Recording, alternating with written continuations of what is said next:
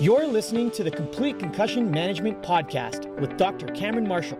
Ask Concussion Doc is a show where we answer your questions about concussions, treatment, and rehabilitation to help practitioners better manage these injuries. Enjoy the show.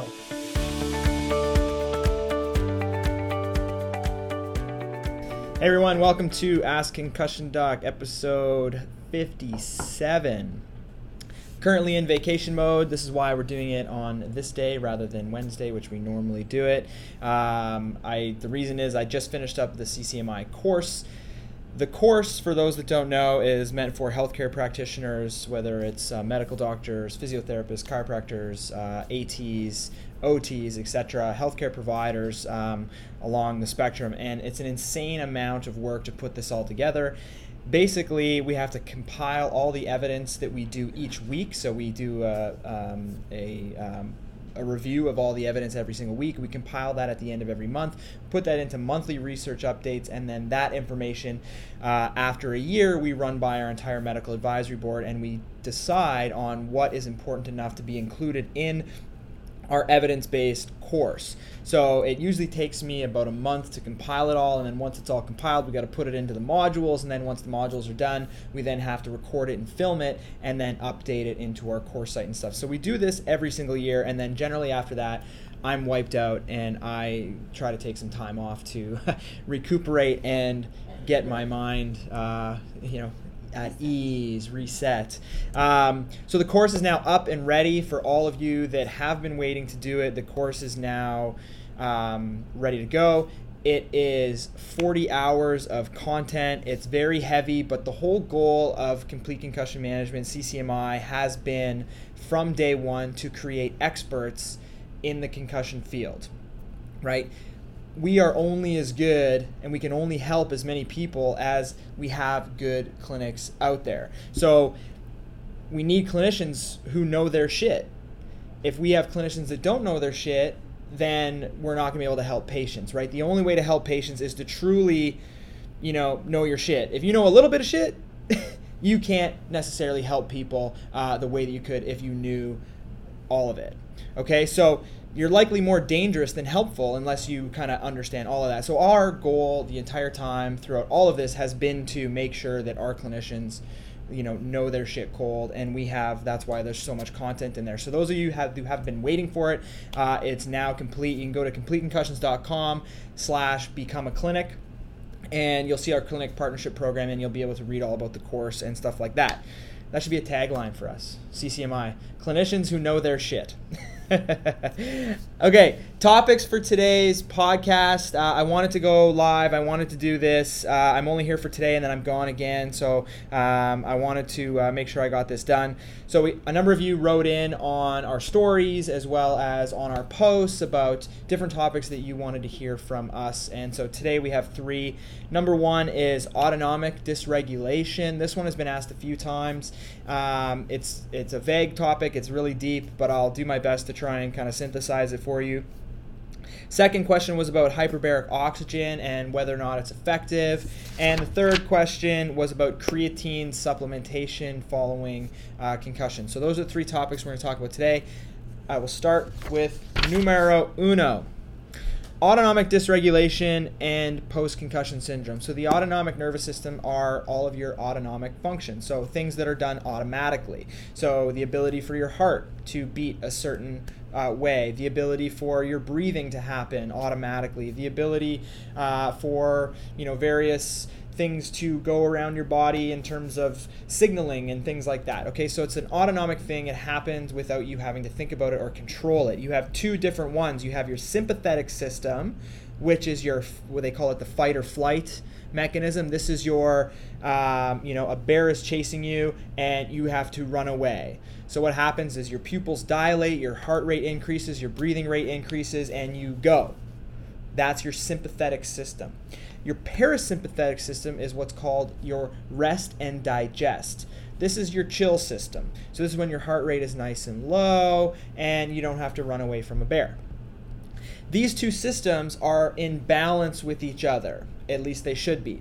if your sympathetic is high, your parasympathetic is low. If your parasympathetic is high, your sympathetic system is low. So they're always in balance. And the thing that's been studied in concussion is generally through heart rate variability because heart rate variability is um, the way that your heart rate fluctuates uh, minute to minute, second to second type of thing. And even though if you put a heart rate monitor on and you check your heart rate and your pulse, it'll give you your uh, uh, a rate of beats per minute. So you say, let's say normal heart rate is 72 beats per minute. But within each of those beats, it's actually speeding up and slowing down throughout that one minute cycle. So even though over a minute you get 72, maybe, give or take, throughout each of those beats and cycles, it's actually speeding up a little bit. Two beats are a little bit closer, then the next two are a little bit spaced out. And typically, heart rate variability is a sign of fitness and it's a sign of health. People that are healthy and in good shape have high heart rate variability. Your heart rate variability wants to be high. And it responds to things like even the way you breathe in. So if everyone just takes their pulse right now, and you can try this with me, you take your pulse right now, and when you breathe in, take a deep breath in, your heart rate should speed up. And then when you breathe out, you'll notice that your heart rate slows down. So this happens throughout that one minute cycle. So this is happening all the time. We don't know it. So that's this is what's called heart rate variability, and this is a sign of your autonomic nervous system function. After concussion injury, we know that heart rate variability is lowered so we have we generally have a high resting heart rate, and because we have a high sympathetic drive. So following concussion, our autonomic nervous system gets out of balance where we have high sympathetic, low parasympathetic. This generally results in things like uh, high morning resting heart rate, reduced heart rate variability, and heart rate variability also helps to control, uh, or sorry, your autonomic nervous system also controls breathing rate.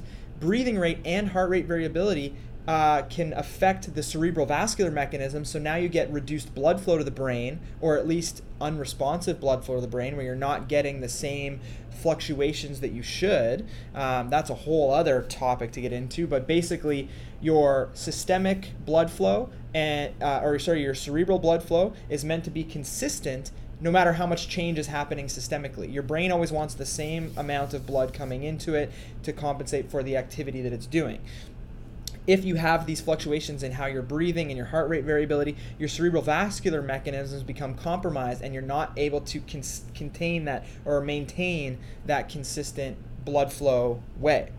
So, we have affects our breathing rate, okay, sympathetic nervous system, uh, affects, affects our cerebral vascular accommodation. It affects our tolerance to exercise. So when we start exercising, oftentimes people with concussion or post-concussion syndrome will notice that their symptoms get worse when they do any type of physical activity or cognitive activity. This is generally related to a blood flow issue or an autonomic nervous system dysfunction where you're not able to regulate the proper amount of blood to your brain. So if you start exercising and your blood pressure goes up, your heart rate goes up, your breathing rate goes up, uh, systemically, but your brain can't accommodate that, you're going to have an increase in your symptoms. Now, this is all potentially related to autonomic nervous system dysfunction.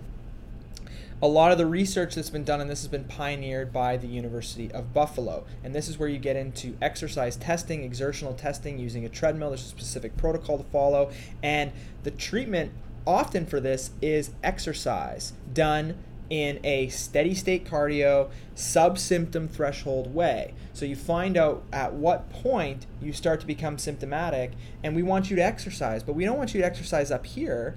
We want you to exercise down here so that you're doing something, you're pushing yourself a little bit, but you're not exceeding what your threshold is. And this is the mistake that a lot of concussion patients make.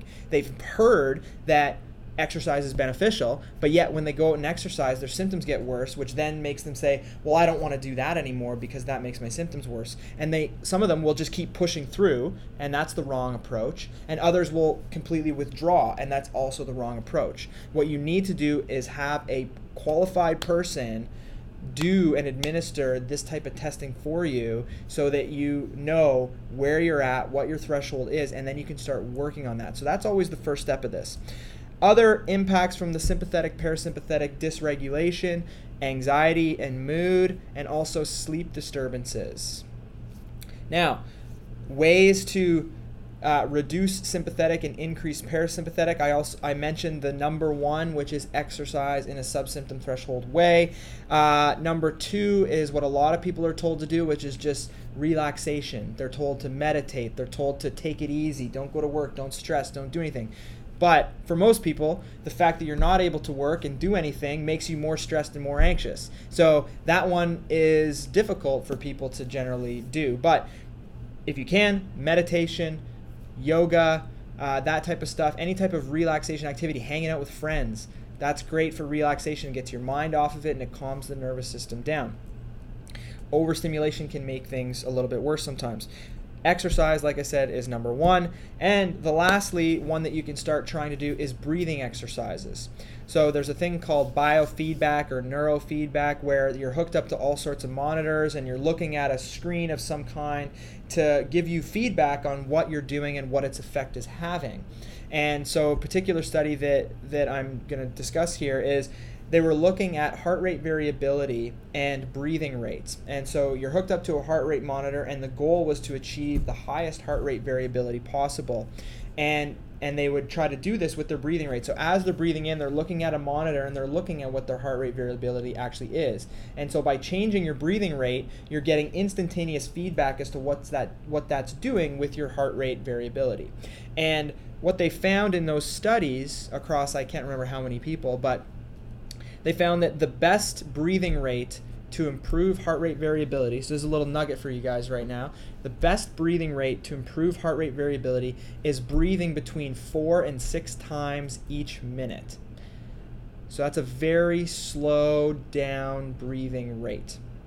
Just by breathing slow, and there's another thing called box breathing. You may have heard of that, and that's like that's an anxiety trick for people and it's the similar process right? Your box breathing is you breathe in for four breathe out for or hold it for four breathe out for four and then hold that for four and keep doing that in kind of a box type scenario.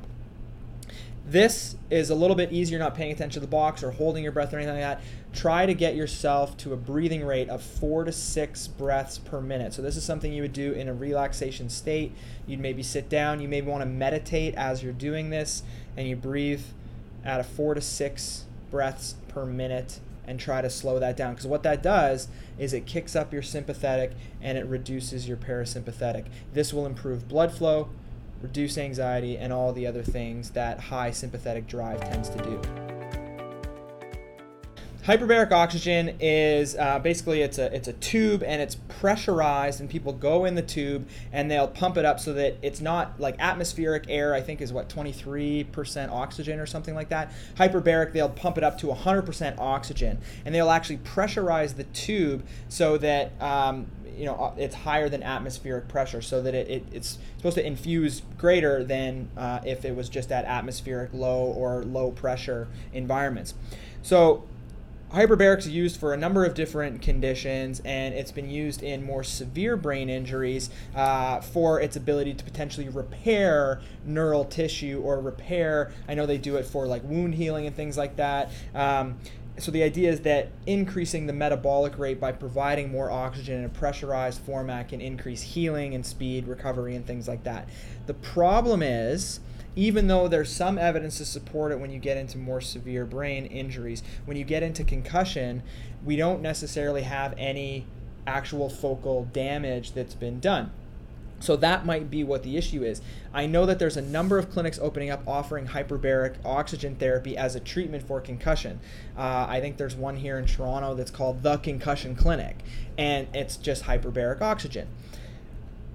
However, the research on this for concussion specifically, mild traumatic brain injuries, has found that hyperbaric oxygen therapy is no better than placebo. There's actually, a, you know, most of the time when we talk about evidence, we say there's not enough evidence yet to support a certain thing.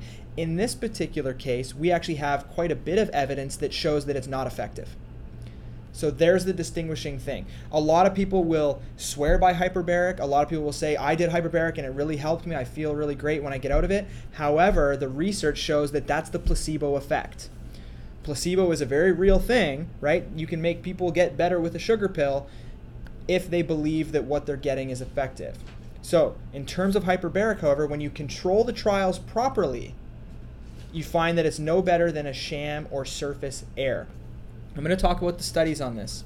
So, there's been five or six studies that have been done on it, and the only positive study that I've found had a flaw in how it was designed.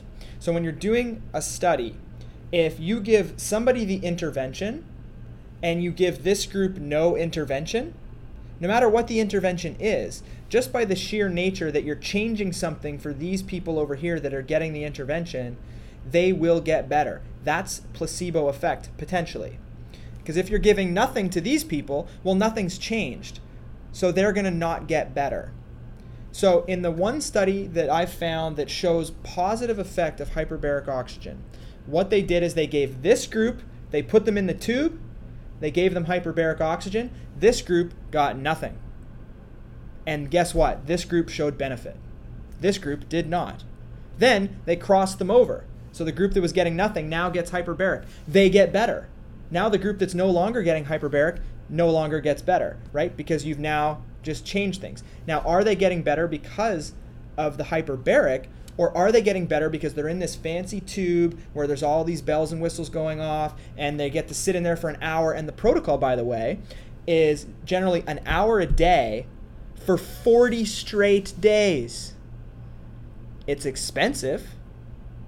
It's very expensive. All right, now here's some better studies on it. Um, CIFU 2013, they had three groups and what they did is they had 40 treatments, an hour per treatment for 40 straight days, and everybody was put into the tube. They just changed the dosage within the tube.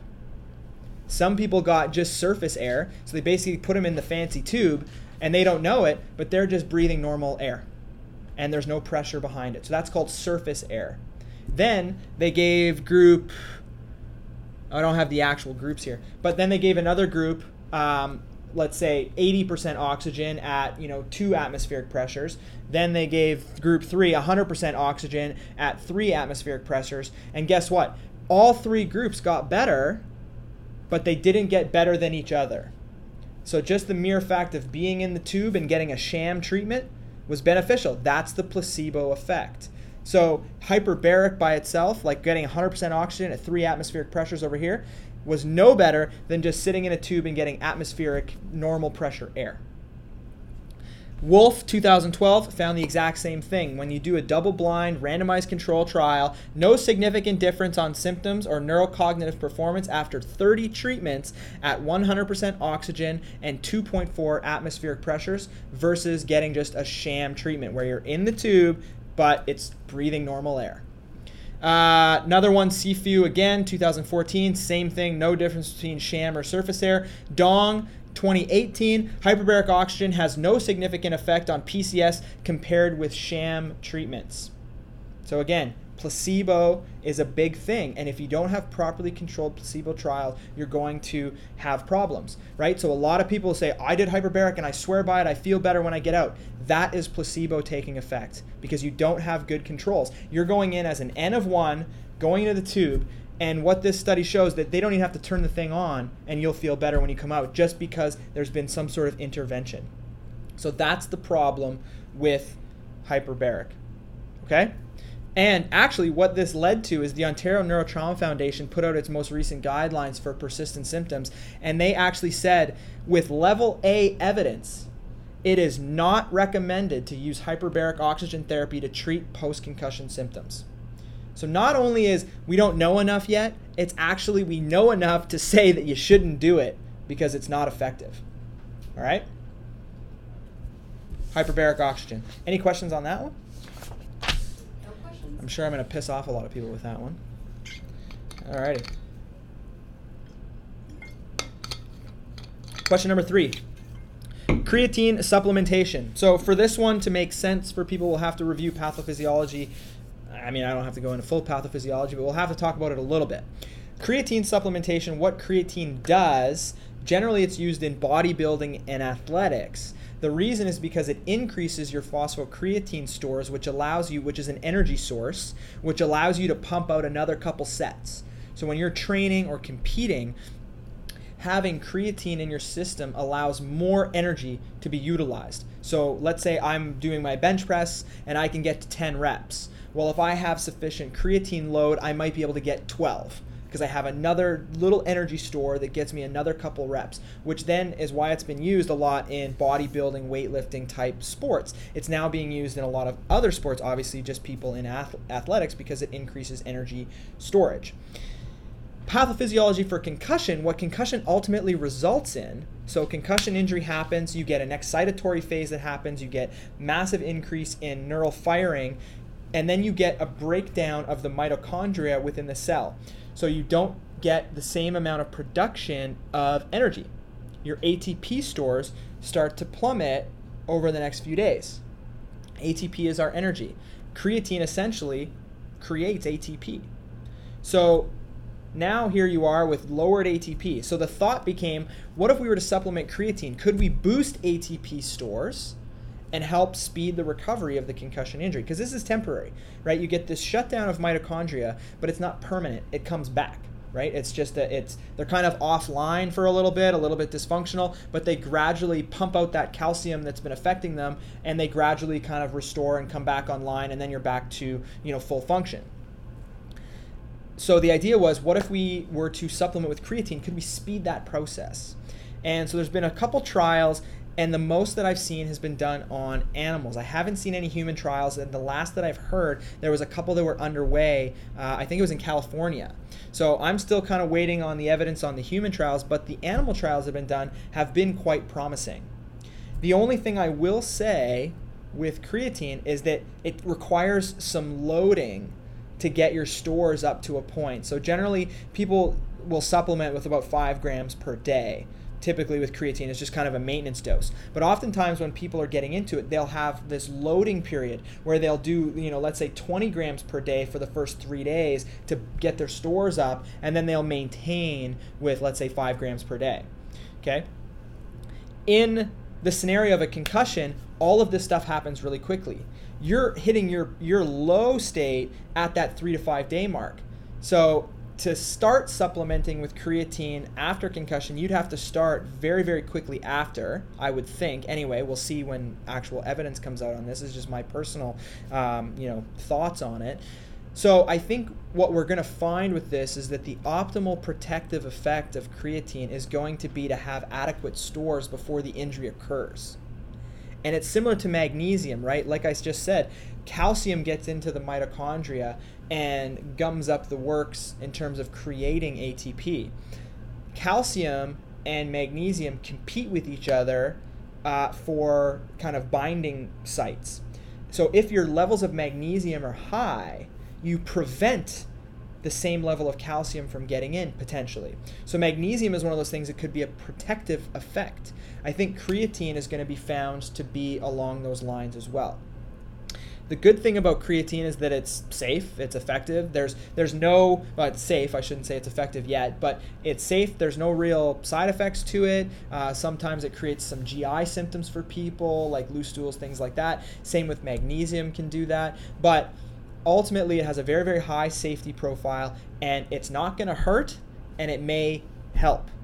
So if there's three supplements, I know we have a lot of you know professional fighter MMA people, a lot of professional athletes that follow us and watch these podcasts.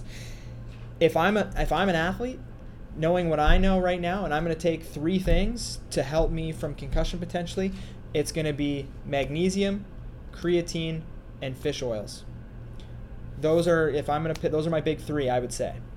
Okay, I'm, I, I mean I should ask Dr. Herkel what he thinks uh, what his big three would be, and maybe we'll have him on again to talk about that. But right now, in my mind, big three uh, would be fish oils, magnesium, and creatine. Again, not a lot of human trials on any of these, but I think we're starting to realize that these particular types of supplements have what's called a pleiotropic effect. They're able to influence multiple pathways and help in a variety of ways that are affected by concussion. So it makes theoretical sense that they would work. And some of the animal trials on this, at least in the preliminary, have been showing that there is positive effect there. We need that replicated in human trials. Question? I saw you feverishly writing back there. Uh, possible effects. Um, I don't know why or how that would work. Generally, cervicogenic. Uh, so the, anyway, I'll read the question. Any possible effects of hyperbaric being helpful for cervicogenic component of PCS? I don't know why, unless there was actual like tissue injury that could be healed. I think a lot of times the cervicogenic effect of PCS is more dysfunction rather than true tissue injury, right? It's not like most of the time it's it's not necessarily like a, a, torn muscle in your neck that needs to be healed. Most of the time it's dysfunction, is that your neck doesn't move right. The signaling pathways from the muscles are all screwed up because the the the, the muscle spindles and the tendon organs are telling your brain mixed messages that you know certain muscles are tighter than they actually are and certain things are shortened and whatever else generally what you need for the PCS component, the cervicogenic component, is you need treatment. You need therapy, you need rehab, and you need manual work to kind of work that tissue out, get things moving properly, and get things back strengthened and rehabbed. And that will be way more effective than paying thousands of dollars to just sit in a tube and do nothing. That's my take on that. Next question. Ah. Those three supplements you talked about, are they I would say it's generally more of a an acute management thing. So acutely, I'm just trying to see how I can explain this well. Acutely, you have an energy deficit. The energy deficit in adults, right, which is what this helps. If your magnesium levels are high, you potentially prevent calcium from getting in. You potentially then have less of an energy reduction, which means maybe your recovery goes from, you know, this long to this long. Okay, so that's acutely with magnesium. Same thing with creatine. You have adequate energy stores, you're replacing that, you're able to maybe compensate for the energy that you're losing over here because you have adequate stores over here, which again, maybe it takes it from this to this. Fish oil is more of a neuroprotective thing because it's a healthy fat for the brain, it's low in inflammation. So, fish oil in the PCS chronic phase, yes. Magnesium, creatine, probably not likely to be as effective because energy levels drop and in humans, it's been found to only be dropped for about 30 to 45 days. So, beyond that, which most PCS patients are, they're a year, two, three out, you're beyond the energy deficit. The energy deficit is not likely to be the driver of your symptoms. The main causes of the persistent symptoms are the autonomic nervous system dysregulation that I talked about. So, your blood flow, right? Your sympathetic parasympathetic balance, your heart rate variability, which is your exercise, your breathing, your your your meditation, your even talk therapy, things like that, dealing with that type that component. Uh, number two is going to be um, uh, inflammation, which fish oils will help with, and also potentially hormone imbalances. Number three is your visual system and vestibular system. That's going to be rehab focused, treatment focused. Four is your cervical spine. So, neck dysfunction causes the same symptoms as concussion symptoms. That's also going to be your rehab and your treatment uh, standpoint. And then number five is the psychological component, which then loops up back into number one, which is autonomic nervous system dysregulation. Potentially, it's stress, anxiety, those types of symptoms, those types of things drive the same symptom presentation as post concussion syndrome. So I would say for PCS, um, not necessarily, but I would talk to somebody who's more of more of an expert in that area than I am. Like I refer these types of patients to Dr. Herkel. Diet is very effective. Um, I can't remember what, what's Herkel's Instagram handle. Is it Dr. Paul Herkel? I think so. Yeah. Just just search Paul Herkel. He's got a ton of stuff on there, but he's he's an expert in this area for concussion and diet and stuff like that. I refer all my patients to him, and and because diet is a huge component, but it's mostly from an inflammation base right? What I'm talking about here with creatine magnesium is actually affecting the pathophysiology. But with PCS, the pathophysiology is gone, and now you're on to the other stuff. So the other stuff, the inflammation, the hormones, the whatever, that's the stuff that diet can be helpful for. But it's different than just the supplements I'm talking about, if that makes sense. Um, I mean, it's a complex thing that I'm trying to do verbally, but I probably should have a whiteboard. So I hope that I hope that answers your question. Um, if you have follow up to that, you can always you know send me a message or something, and we can we can try to figure something out. Okay, that's it for episode 57. See you guys later.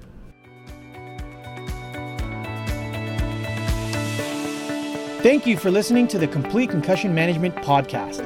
If you like the show, please subscribe and let us know by leaving a review. Have questions about concussion management for future episodes? Submit them to our website, Facebook, or even Instagram. See you next time.